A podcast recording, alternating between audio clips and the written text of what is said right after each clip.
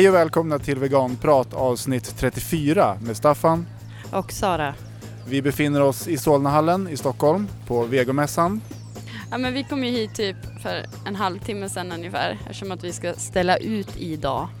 Det är jättemycket folk här.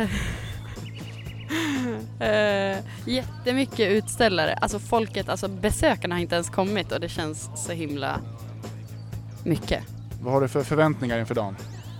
Eh, jag tänker att vi kanske kan få prata lite djurrätt och det kan bli kul. Eh, sen är det mycket folk här som vi känner. Träffa, jag vet inte, träffa folk. Eh, jag tycker att det är lite läskigt också. Vi ska även hinna med en del intervjuer har vi tänkt. Självklart ska vi prata med några av arrangörerna från Djurrättsalliansen. Sen tänkte vi även prata lite med Gustav Söderfält, den här veganbonden som vi pratade med för ett halvår sedan. Då pratade vi om att han har blivit vegan. Nu ska vi prata om gödsel. Mm. Och, sen har vi även tänkt göra en tomma burar-update. Ja, ah, nu kommer Kajsa, syrran. Vad bra. Hej. Hej. Hej. Hur känns det? Ja, det känns inte bra med bordet. Nej, det känns inte bra med bordet. Ja. ordning bordet. Kan inte du fixa till det här som har lite designögon? Jag har förstått det som att det är det här ni har. Ni har inte... Det, Nej. det är det. Ja, det, är organiseringen. Vi har ju en gammal radio mm. och sen har vi de här muggarna vi ska sälja och sen är det liksom en ram där det står veganprat, en yes. duk och godis. Ja. Och sen ska vi ha den här, det här grönsaksmedlet också.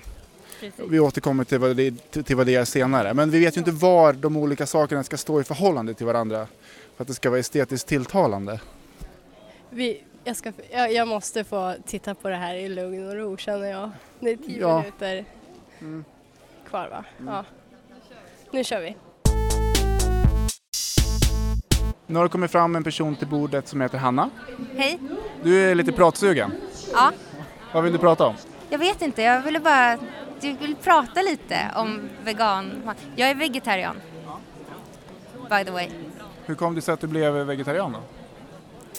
Eh, för att jag eh, gick i högstadiet 16-17 år sedan och så var jag på hemkunskapen och så skulle vi göra köttbullar. Och jag eh, tycker, tyckte jättemycket om kött men eh, jag hade en hemkunskapslärare som kallades för Big Mac och ryktet var att hon åt smör med händerna från kylskåpet och hon var bara otrevlig och, och gillade inte mat och gillade inte barn.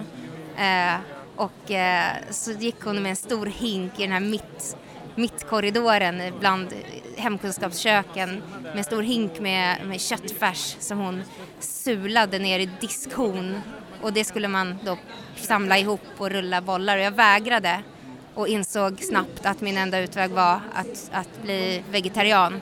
Så det blev jag där och då och har varit sedan dess. Men vad tänker du om mjölkindustrin då, att kalvarna tas från korna väldigt tidigt och hankalvarna till exempel blir slaktade? Vad tänker du om sådana saker? Det är ju en bonus att, att liksom supporta att man inte håller på sådär med levande varelser. Eh, och samtidigt är det så här, ja men mjölk är ju så gott eh, och, och um, Philadelphia är så gott och allting som jag kan komma på grädde, så här semla med mjölkgrädde är ju för mig oslagbar. Typ. Men det finns ju som en film där borta från ett slakteri där man bara får se hur det går till i praktiken. Och, och um, hur tror du att du skulle reagera på sådana bilder då? Okej, okay, men jag har en bild i fickan här. Okay. Eh, från eh, ett finskt eh, det är den enda, enda grejen jag har tagit här på, jag har fått jävligt mycket flyers stickna i handen, stuckna i, vad säger man? I handen, ja. Eh, men jag tackade bara ja till en och det var den här finsk eh, våld och brott mot djurskyddslagen på slakterier och djurgårdar. Så, så, svaret på vad jag ser, eller tänker när jag ser sånt här, är antingen en ignorant, töntig liksom, kommentar om att kossan inte har fått duscha och eh, samtidigt så är det ju eh, att jag ser ju verkligheten och det är fan det där vill inte jag äta.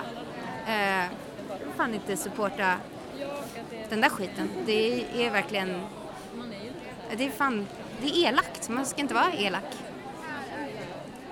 Ja, det är inte svårare än så med veganism. Man ska inte vara elak. Ja, ja, tack för den. Det kanske var det jag behövde. Jag vill inte vara elak. Jag har en idé. Vi går bort till veganprojektet Stockholm.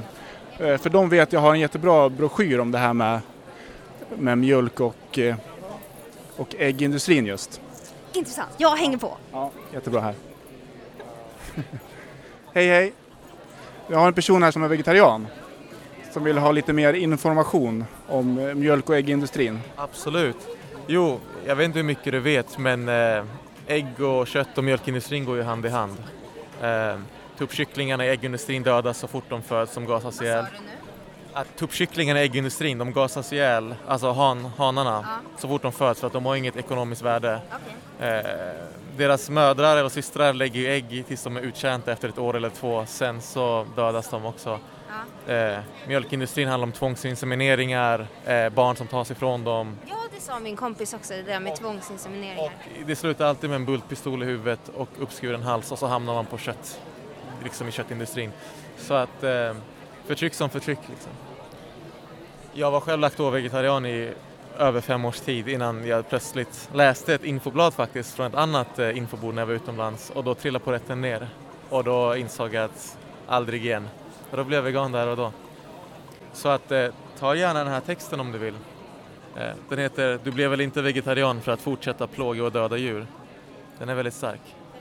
Nej, vet du, jag blev vegetarian för att jag inte ville äta kött för att jag tyckte att det var äckligt. Så det hade ingenting med djuren att göra. Hur känner du idag då? Ja, idag känner jag att det är en bonus att inte plåga och döda djur. Jag tänker att Men jag, jag, vi snackade om det där, jag berättade att grundsyftet för mig är egentligen egoistiskt. Det kommer från att säga, blä, det där vill inte jag ha. Men vet du, om vi ska hårdra det så är allting man gör egoistiskt. Jag är ju vegan därför att jag bryr mig om djur, men det känns ju rätt för mig. Att, eftersom jag bryr mig om djur så är det rätt handling och det ger mig en tillfredsställelse att inte förtrycka. Så att i förlängningen så är ju allting vi gör för oss själva. Men olika handlingar har olika konsekvenser. Vissa handlingar som är egoistiska är fantastiska för andra medan andra är förtryckande. Förstår du vad jag menar? Att allt vi gör bottnar i ens egna egen intresse på något sätt. Bara att mitt eget intresse råkar vara altruistiskt och djurrättsligt. Att jag finner ett intresse i att inte förtrycka och i solidaritet. Eh, Så att det är inget problem med att det är ett egenintresse som ligger bakom det och är egoistiskt. Eh, Det är motivet som är Men då relevant. blir det så, ja precis. Så om motivet för mig inte var djuren från början. Hur ska jag då tänka nu när, när motivet fortfarande inte är djuren? Bara det att jag tänker att det fortfarande är en bonus bara. Jag, eller? Är det, är, det är Ja, men vi, vi pratade ju tidigare om att du sa att man ska inte vara elak. Ja. Det var ju det vi kom fram till att veganism var på något sätt. Eh, Om du inte tycker att man ska vara elak, då tycker du säkert inte att det är okej att gasa ihjäl oskyldiga djur och bulta dem i huvudet och hålla dem infångna och bara förtrycka dem hela deras liv. Eh, så att vill man inte vara elak så gör man alldeles utmärkt i att vara vegan. Därför att icke-veganism innebär väldigt mycket elakhet mot de som ingen röst har, det vill säga de icke-mänskliga djuren. Så att tror du på att man ska vara godhjärtad och solidarisk, då finns det inga hinder för dig att bli vegan. Då är du redan där i tanken, det gäller Det bara att ju- väga in det i praktiken. Ja, det där var fan summan av kardemumman. Är du vegan nu? Nej, men, eh, men, men eh, jag har ju lyssnat på någon som är väldigt klok. jag måste tyvärr avbryta er nu för, för att eh, syrran ropar på mig. Tack så mycket för Ja, allt svammel. Ja, tack. Trevligt. Nu är jag tillbaka i, vid bordet igen. Vad du hämtade mig? Hade du problem med rösten eller vad var det? Ja, alltså jag tappade min röst, min förmåga att prata. Eh, vilket är ju dumt när man är här och ska prata med folk. Jag åt via sura godisar på bordet. Jag tog en eh, sån här supersur godis och så fastnade saltet mitt i, liksom, i mitten av halsen. Så jag fick typ inte fram ljud eh, och bara hostade. Eh, och, då hade, och då gick du, du var inte här, du var iväg. Och så stod jag ensam vid bordet och kunde inte prata, vilket eh, blev weird. Men eh, nu är du här igen och jag har fått vatten. Var en som hämtade vatten åt mig så nu kan jag prata igen. Din, din röst är tillbaka. Jag ska också säga till lyssnarna att det var Attila från veganprojektet Stockholm som ni hörde tidigare. Det kändes tryggt att bara lämna Hanna med honom så får de fortsätta den diskussionen. You have mail. Veganpost. Ah, nu tänkte jag läsa upp ett mejl som vi har fått till Veganprat eh, och det låter så här. Hej! Hur tänker ni kring ekologiskt då det innebär gödsel från djur? Finns det en lösning som är bra för både djuren och naturen? Mvh Milla. Och vi känner att den här frågan är lite svår för oss att svara på. Ja, vi är inte insatta i ämnet. Eh, Så vi tänkte fråga Gustav Söderfelt om det. Eh, Gustav som vi intervjuade i somras, som var den här grisbonden som blev vegan. Men eh, först måste jag fråga, du har ju hållit ett föredrag här precis på, på eh, vegomässan. Hur, hur gick det? Jag tyckte det gick väldigt bra och det är väldigt roligt att få komma hit och prata inför så många människor som kom. Jag, det var över hundra personer. Det är väldigt viktiga idéer som eh, jag kan föra fram. Alltså min egen resa till vegan är ju intressant kanske och spännande och så men framförallt tycker jag idéerna om ett veganskt lantbruk, eh, jag menar det, det är en idé vars tid är kommen. Och, och hur, hur tänker du då kring det här med, med gödsel och djur och ekologiskt? Det är en väldigt bra fråga för det första eh, och det är en väldigt svår fråga och eh, om det är som alltid med svåra frågor så är de svåra på grund av att det, det finns väldigt mycket att, att säga om dem och det, det, svaren är inte enkla, de, går väldigt djupt och de går rakt in i kärnan till eh, hur lantbruk bedrivs i, i, i, i Sverige och i västvärlden just nu. Som det är nu så odlas ju ekologiska produkter, ekologiska grönsaker och spannmål med hjälp av djurgödsel till stor del. Jag köper själv ekologiska produkter för jag tycker ekologiska produkter oftast är bättre faktiskt, de smakar bättre och de är obesprutade. Men jag är inte fanatisk. Eh, jag var det innan, då var det väldigt viktigt för mig att allting skulle vara ekologiskt och den tanken har jag släppt. Jag köper gärna oekologiska saker också. Det finns väldigt bra oekologiska produkter också. Men jag har förstått att eh, du har valt att inte ha en ekologisk odling. Eh, varför? På grund av att jag vill inte använda det gödslet som finns tillgängligt i närområdet. Det gödsel som finns i mitt närområde det är från en stor eh, värphönsuppfödning eh, som står för en eh, kanske 10 procent eller någonting sånt av Sveriges värphöns. De- föds upp på en stor anläggning nära mig och de producerar då massor med gödsel. Eh, och det gödslet används av eh, alla odlare i närheten. Jag vill inte stödja den industrin faktiskt. Och, och framförallt handlar det kanske om att om jag inte använder det gödslet då kan jag lägga min tid på att utveckla alternativ till det gödslet och, och det, det tycker jag känns mycket roligare än att bara fortsätta. Men eftersom du då inte använder eh, det här animaliska gödslet då, så, är du, så använder du istället konstgödsel. Eh, och det är ju ett eh, problem för miljön har man ju hört. Eh, hur tänker du runt det? Precis, eh, det finns ju problem med konstgödsel. Det är ju väldigt energikrävande process att mineralisera det här kvävet då, att fixera det med kemisk process. Att kem på kemiskt vis fixera det från, eh, från luften. Det använder väldigt mycket energi och det använder väldigt mycket naturgas. Dock ska man vara medveten om att det använder mindre energi att använda konstgödsel än, att det an, eh, än vad som går åt för att först föda upp ett djur, slakta det och använda djurets gödsel. Så energiutbytet är ju bättre eh, om man tittar på rent eh, ja, kilowattmässigt. Och de här djuren kan ju ha ätit foder som kommer från konstgödsel. I allra högsta grad. Jag menar tanken bakom ekologiskt lantbruk är att man ska använda gödsel från djur som är ekologiskt uppfödda. Dock finns det väldigt många undantag här. Och det ekologiska lantbruket är beroende av dessa undantag som det är nu. Man, man skulle inte klara eh, att upprätthålla sina skördar utan eh, gödsel från till exempel eh, ja, nermalda danska grisar som vi har som ett exempel eller fiskblod, mjöl från Norge. Eh, den här kycklinguppfödningen eller hönsuppfödningen som jag pratade om är ju också ett exempel på konventionellt gödsel som läcker ut i den ekologiska odlingen. Eh, Sista frågan. Hur eh, ser gödslingen ut i ett veganskt samhälle?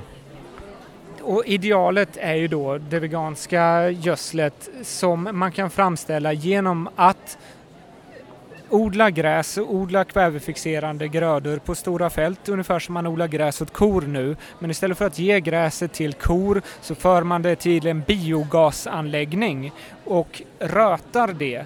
Då utvinner man metangas som kan användas för energiproduktion och resterna från eh, den här rötningsprocessen är jämförbart med kogödsel i näringsinnehåll. Det är i princip samma sak, bara det att det inte har varit i en komage. Processen är densamma. Tyvärr så är det här en väldigt outforskad teknik, framförallt i Sverige. Vi har bara ett fåtal biogasfabrik, eh, eller vad heter det, verk. Eh, I Tyskland finns det över 2000.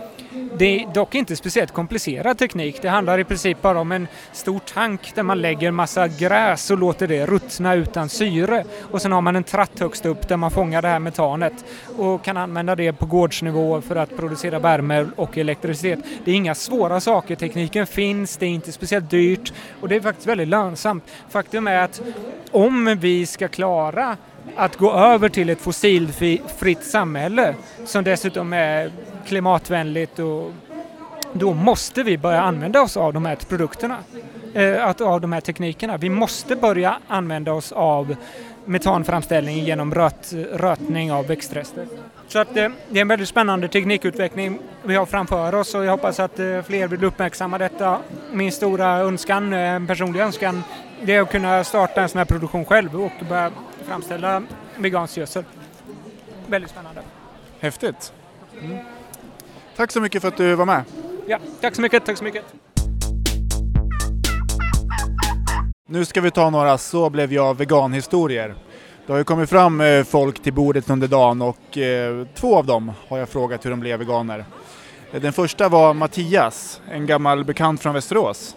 Kul att träffa han. Ja, vi har ju känt varandra i perioder mm. jättelänge. Mm. Jag visste inte att Mattias var vegan då när vi hängde när jag var runt 18-19. Okay. Smygvegan. Och nu bor han ju i i Stockholm sedan många år tillbaka. Många västeråsare som flyttar dit. Ja, han lämnar oss i sticket. Så här blev han vegan.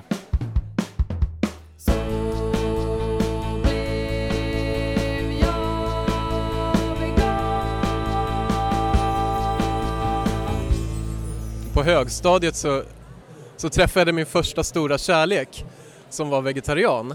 Och, och hon sa det till mig att Ja men du kan prova att vara vegetarian en månad i alla fall så ska du se att det går. Men jag var ju så här obstinat liten fjant på den tiden och som så många andra sa, nej men det går inte, jag kan inte äta, sluta äta kött. Så provade en månad, det gick jättebra. Så provade en månad till, det gick jättebra. Ett, kanske några månader senare så konstaterade jag att ja men nu är jag vegetarian. Det här var ju roligt. Sen så lärde jag känna fler och fler veganer som alla sa att ja men du är, inte, du är fortfarande med i problemet så att säga. Om du ska vara en del av lösningen så måste du sluta med, med mjölk och liknande animaliska produkter. Och det hade liksom inte eh, slagit mig överhuvudtaget att mjölkindustrin och liknande var skadliga, både för miljön och djuren. Så jag började läsa och läsa och läsa och prata med folk och till slut så kände jag att det fanns liksom ingen återvändo från det här. Jag hade så pass mycket kunskap om lidandet för djuren så att jag kunde inte göra något annat. Jag var tvungen att bli, bli vegan, all in. Och då var jag ja, det var fortfarande på högstadiet. Jag tror att det var i nian. Och eh, ja, jag har ju verkligen inte ångrat det sedan dess.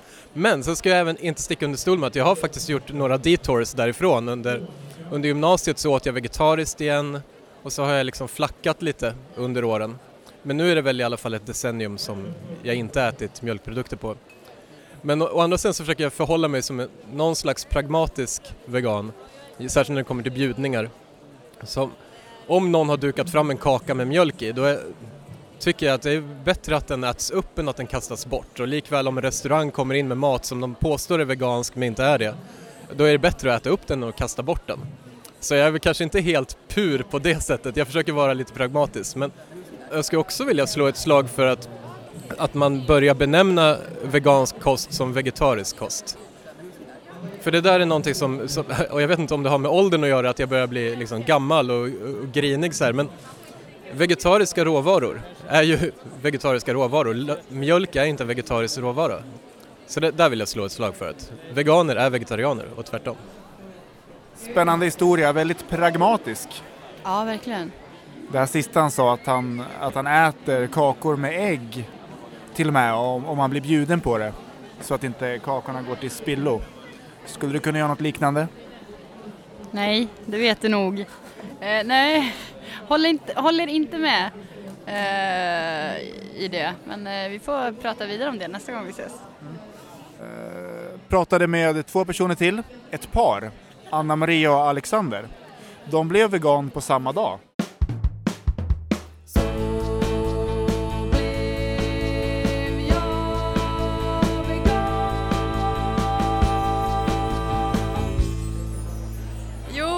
Träffades på Stensunds folkhögskola.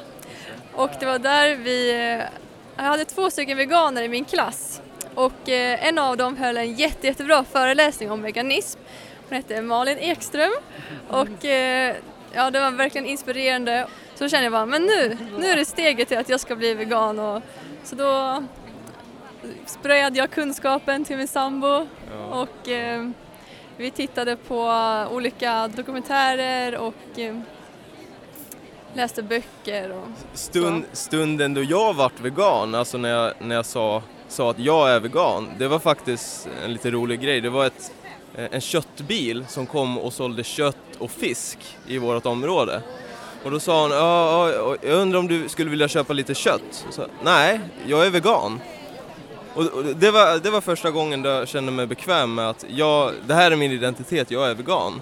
då kunde du stå för det. Ja, då kunde jag stå för det. Känns det bra nu då? Det känns jättebra. Absolut. Det är det bästa valet jag gjort i mitt liv. ja, ja Just absolut. för, att, ja, men för, för djurens skull, för hälsan, för miljön. Härligt att bli vegan ihop med någon annan. Mm, det var jättefint. Eh, det är väl det är en del liksom så här par som blir det ihop och Kajsa och David exempel, de vart ju det tillsammans. Jag tror att det, det måste ju underlätta en del liksom att göra resan tillsammans. Ja, kunna diskutera och kolla på filmer och ha någon att bolla med hela tiden. Ja, men som du och jag också har haft varandra. Det gick inte så bra att övertyga våra dåvarande partners. Nu har vi lämnat dem. De rök. Vi försökte att övertala dem några månader men sen var det bara done deal. Nej, det var, det var andra orsaker som har gjort att vi båda är separerade. Fan vad dystert och allvarligt det blev nu. Ja, det var ett- Klockan är halv fem. Ja, vi får prata mer om våra... Jag hänger, typ halvligger på stolarna. Jag har svårt att samla mina tankar också, jag är väldigt trött. Vi har ju pratat nu, vi har varit sociala sedan klockan tio. Det är många timmar. Det har varit så himla kul, det har varit jätteroligt. Ja, verkligen. Det var en riktig succé att ställa stolar på andra sidan bordet. Mm. Så folk har kunnat bara sätta sig ner och prata. Mm, jättebra. Har vi sluppit stå hela dagen också som många andra här? Ja, många roliga diskussioner och inte bara om podden tycker jag utan ja, men som vi pratade med Helen om. Helena Alvengren, hon är väl bloggare och håller på mycket med Twitter. Ja. Håller på mycket med Twitter, jag låter så gammal. Twittrar. Ja men det var kul, hon har mycket idéer om så här kommunikation och hur vi ska nå ut. Det var så kul också när hon kom, för det är så här bara I know you. Och hon hade så samma, för jag läser hennes blogg. Hon lyssnar på veganprat, vi har aldrig sett men ändå känns det som att, som att man, man känner varandra. Ja. Det är fint. Tomma burar. Eh, nu sitter vi här vid veganpratbordet med Sara Hej! Ramin. Johanna. och Staffan från Tomma burar. Eh, vi tänkte berätta om det senaste som har hänt med våran aktionsgrupp. Först måste jag ju fråga dig Johanna, du har ju haft ett föredrag om tomma burar här på Vegomässan. Hur var det? Det var bra. Det kändes jättekul.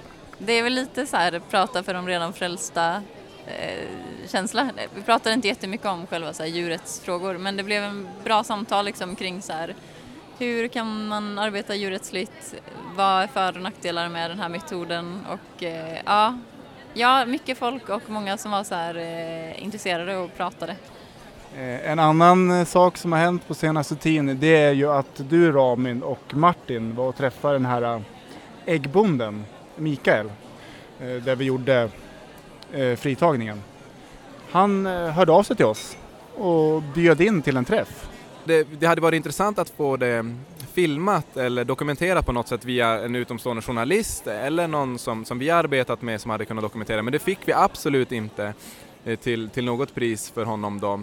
Så det blev mm, mer en träff för, eh, för att försöka få insyn i hur en bonde faktiskt tänker och få vara med liksom, och se hur någon slags daglig verksamhet också. Jag var nervös innan när jag trodde att det skulle bli media och så att vi måste göra bra ifrån oss men sen blev det mest att jag åkte dit eh, för att analysera eller se, ja, försöka förstå mer saker själv. Va, vad pratar ni om? Jag skulle säga det var mest de som pratade. Eh, Och vi frågade lite, de frågade nästan ingenting till oss förutom retoriska frågor om hur hönorna hade det. Så det kändes mest som att de inför sig själva ville försöka rättfärdiga sin verksamhet eller sin syn på djuren och att, då, att, och att de var djurvänner eller gjorde någonting legitimt och ville på, all, på alla sätt möjligt försöka få oss att eh, hålla med om det eller inte kunna säga emot i alla fall. Vi har även fått en del kritik från andra personer inom djurrättsrörelsen att vi träffar eh, sådana här bönder då, eller djurutnyttjare och bjuder på kakor och, och umgås.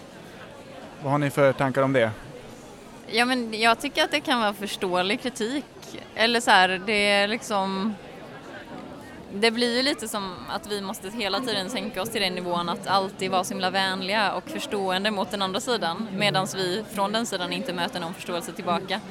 Eller som ni beskriver det här besöket var ju främst att de, de körde över er liksom med sin eh, harang och gav inte något utrymme för att ni skulle förklara. Eller det var inget så jämbördigt möte. Och det, det är ju svårt tycker jag. Alltså mycket av det här att så här förhålla sig till media på ett väldigt så här lugnt och smidigt sätt och alltid vara vänlig när man egentligen tycker att det är mycket som är sjukt och att det görs vinklingar som inte vi står för själva och så. Så att förståelig kritik tycker jag. Alltså jag vet inte. Jag kan inte liksom säga så här, nej det här är det bästa sättet att göra det på. Alla borde göra det för att det, ja. Jag vet inte, kluven. Tänker du? Ja, bra kommentar av dig Johanna faktiskt. Ehm, jag har nog inte varit lika nyanserad i mina tankar men det är, det är ju faktiskt så, givetvis kan jag förstå det. Men jag tycker den, den kritiken som jag har sett komma eh, har jag upplevt vara problematisk för att den har varit onyanserad i, och med, eller i hur den har behandlat bönder och främst och gjort en så stor skillnad på de som håller på med djuruppfödning och dödar djur jämfört med de som bara konsumerar eller någon slags och det känns som en liksom, syn som kanske finns kvar lite från 90-talet när det var väldigt inriktat mot eh, farmar och så av rent strategiska skäl tror jag. Men det liksom också ro, det liksom rotade väl sig i ideologin kanske. Och nu med någon slags eh, ny, ny djurrättsrörelse som är mer inriktad på liksom vegofrågan och veganism så känns det som att det också finns ett annan, en liksom inte så tydlig skiljelinje mellan liksom den som konsumerar och äter eller liksom upprätthåller djurförtrycket och den som föder upp djur eller just den liksom specifika grejen. Um, så det känns som att det varit liksom old school kritik mot den nya typen av uh, syn kanske, jag vet inte. Men det där har du och jag pratat rätt mycket om Sara. Alltså huruvida vem som har störst ansvar för djurförtrycket. Eh, vilken bild har du?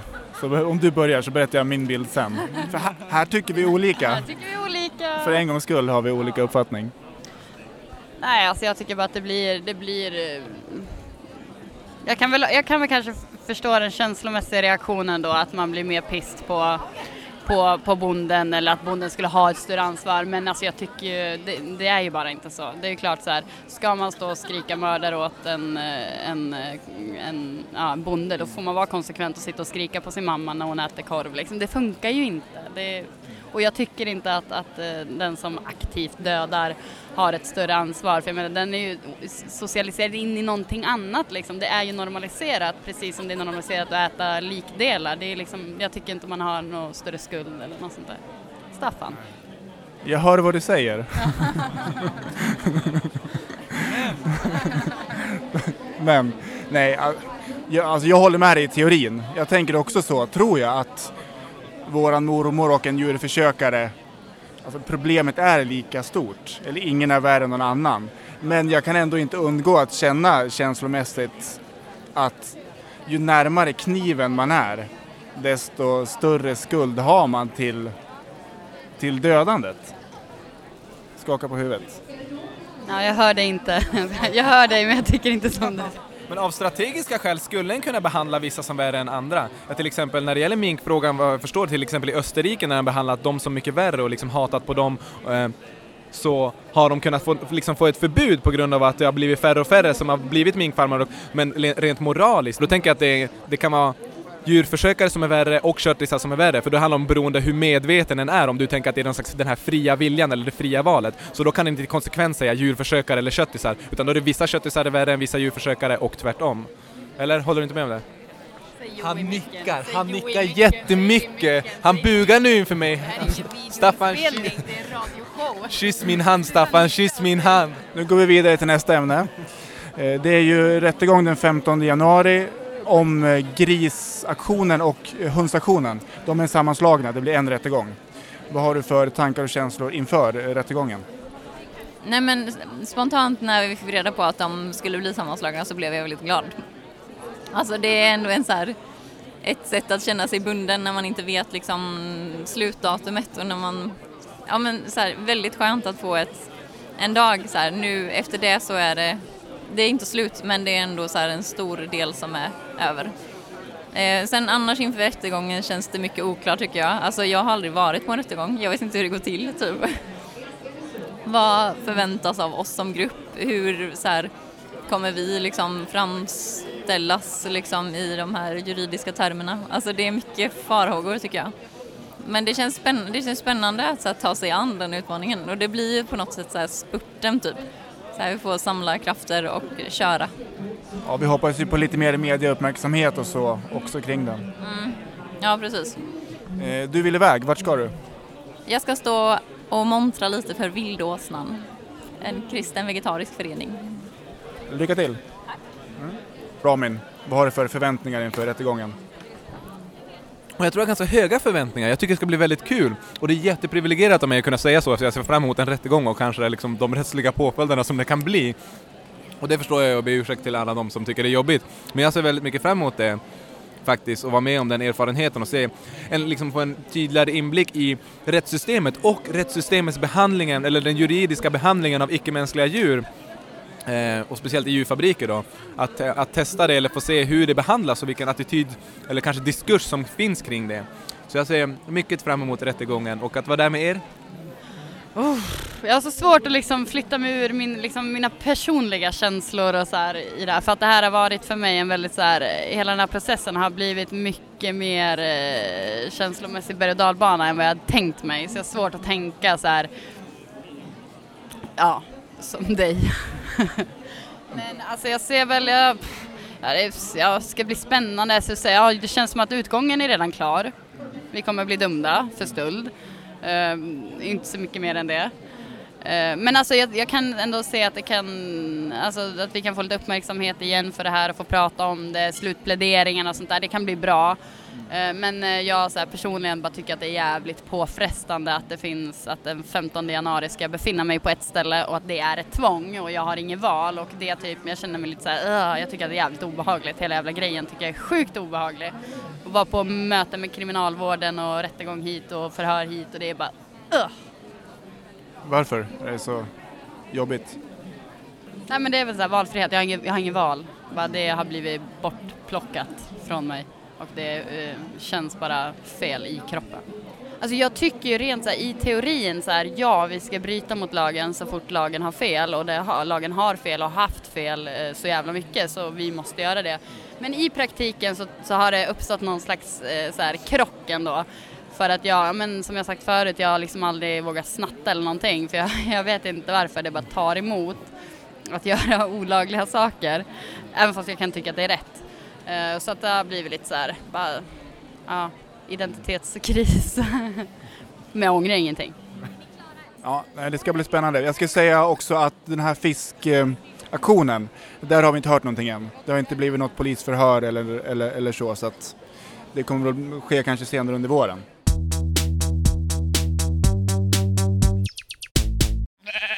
Nu ska vi lyssna på grönsaksmedlet. Det som vi typ åkte till vegomässan för att göra. Vi har ju haft en skylt här på bordet hela dagen.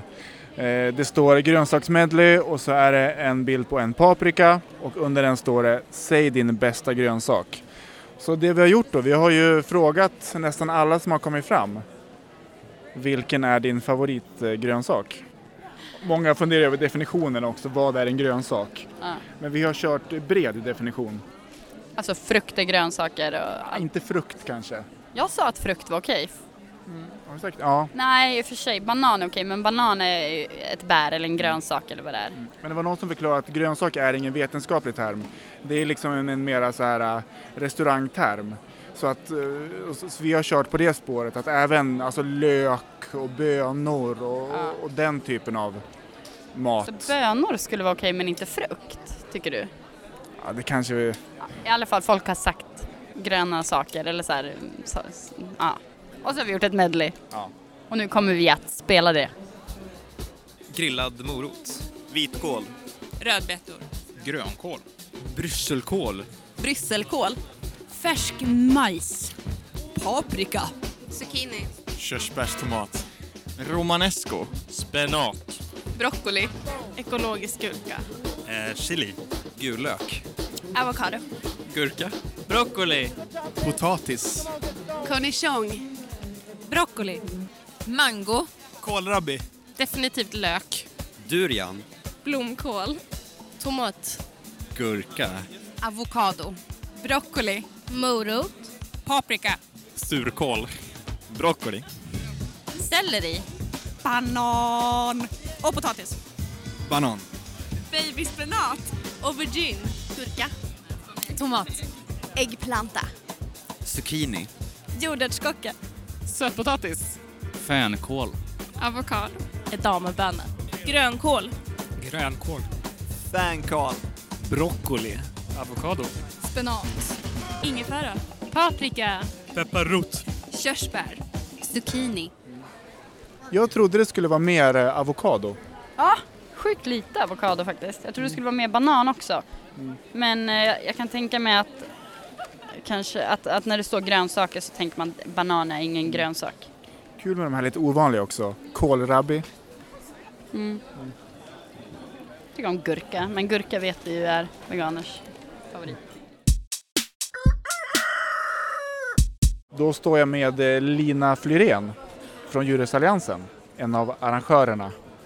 Nu är klockan eh, tio i sex. Hur har dagen varit? Ja, men jag tycker den har, varit eh, väldigt rolig och intressant. Jag har varit eh, ansvarig för föredragen så jag har fått förmånen att lyssna på massa intressanta föreläsare och ja, men det har varit väldigt bra stämning också tycker jag. Var det något föredrag du gillade särskilt? Ja, så föredraget av Joanne MacArthur som är en kanadensisk fotograf berörde mig väldigt mycket. Och hon har ju varit runt i hela världen och fotograferat djur i olika utsatta situationer på ja, men, eh, djurfabriker, i eh, laboratorium, eh, på cirkusar, sådana här eh, SeaWorld-anläggningar och sånt. Och eh, ja, men, berättade deras levnadsöden och plockade verkligen fram individerna bakom den här stora massan av djur som utnyttjas. Och liksom vad man får se bakom kulisserna, inte bara det som, som visas upp för allmänheten. Då. Var det något särskilt djur som, någon särskild historia som berörde? Ja men alla hennes bilder, alltså jag blev, man blev ju helt tårögd alltså. Till exempel elefanten som hon hade fotat som eh, först en bild när den var i manegen på en cirkus och sen och allting var glatt och alla skrattade och applåderade och sen så efteråt när den stod fastkedjad bakom cirkusen, en kedja i bakbenet och en kedja i frambenet och totalt sysslolös och bara vaja fram och tillbaka. Och hon hade träffat den flera gånger och sett den på samma sätt liksom. Och han desperat försökte hitta någonting att leka med men eh, ja, var helt utlämnad bara till sin eh, liksom, tristess. Eh, men vad, vad tycker du om dagen då? Blev det som ni hade förväntat er? Ja, men det tycker jag. Det är alltid en eh, pers att anordna en vegomässa alltså. Eh, men det är ju jätteroligt när dagen väl kommer. Så springer man runt och är helt uppe i det blå i åtta timmar och sen så plötsligt så är det över och det är månader av förberedelser. Så det, det är en eh, speciell känsla så här i slutet, lite euforiskt. Men jag tycker att det, det har varit jättemånga bra utställare, det har varit massor av människor. Eh, vi har haft en lokal som har varit bättre än någonsin tycker jag för att det har äntligen funnits plats och inte blivit supervarmt. Och eh, ja, men föredragen tycker jag har varit toppen också. Så jag är nöjd. Hur många var här idag? Jag vet inte om vi har fått svar på det än, jag tror inte det. Men jag skulle tippa 3500 i alla fall. Vad tror du att det betyder för djurrättsrörelsen att ha den här typen av mässor? Ja, alltså det, jag kanske inte är rätt person att säga det eftersom jag varit så delaktig i att eh, starta dem och så men jag upplevde i alla fall att när vi genomförde den första mässan 2007 att det var någon sorts här Just den tiden var någon eh, vändpunkt liksom med att djurrättsrörelsen började få lite bättre självförtroende och att vi liksom började fokusera mer på det positiva och kanske också i samband med att det började komma massa mer vegoprodukter och Goodstore startade tidigare, lite tidigare och sådär. Att det, ja, men att det känns som att det är en, eh, en självförtroendehöjare och väldigt peppande för alla och kanske speciellt då som de som är nya i rörelsen och inte har blivit presenterade för alla produkter eller som kommer från mindre städer och sådär. Och nu har ju det här konceptet spridit sig till massa andra städer runt om i Sverige också så det är ju jätteroligt. Fler får ta del av det. nionde i ordningen, visst var det så? Eh, ja, det stämmer.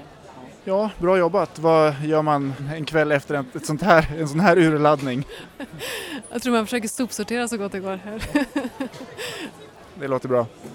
Tack så mycket. Nu packar vi ihop. Ja, nu packar vi ihop. Nu är vi tillbaka i Västerås. Vi står utanför min lägenhet vid bilen och jag ska snart gå in. Det är väldigt kallt ute. Vi är lite trötta i våra röster också.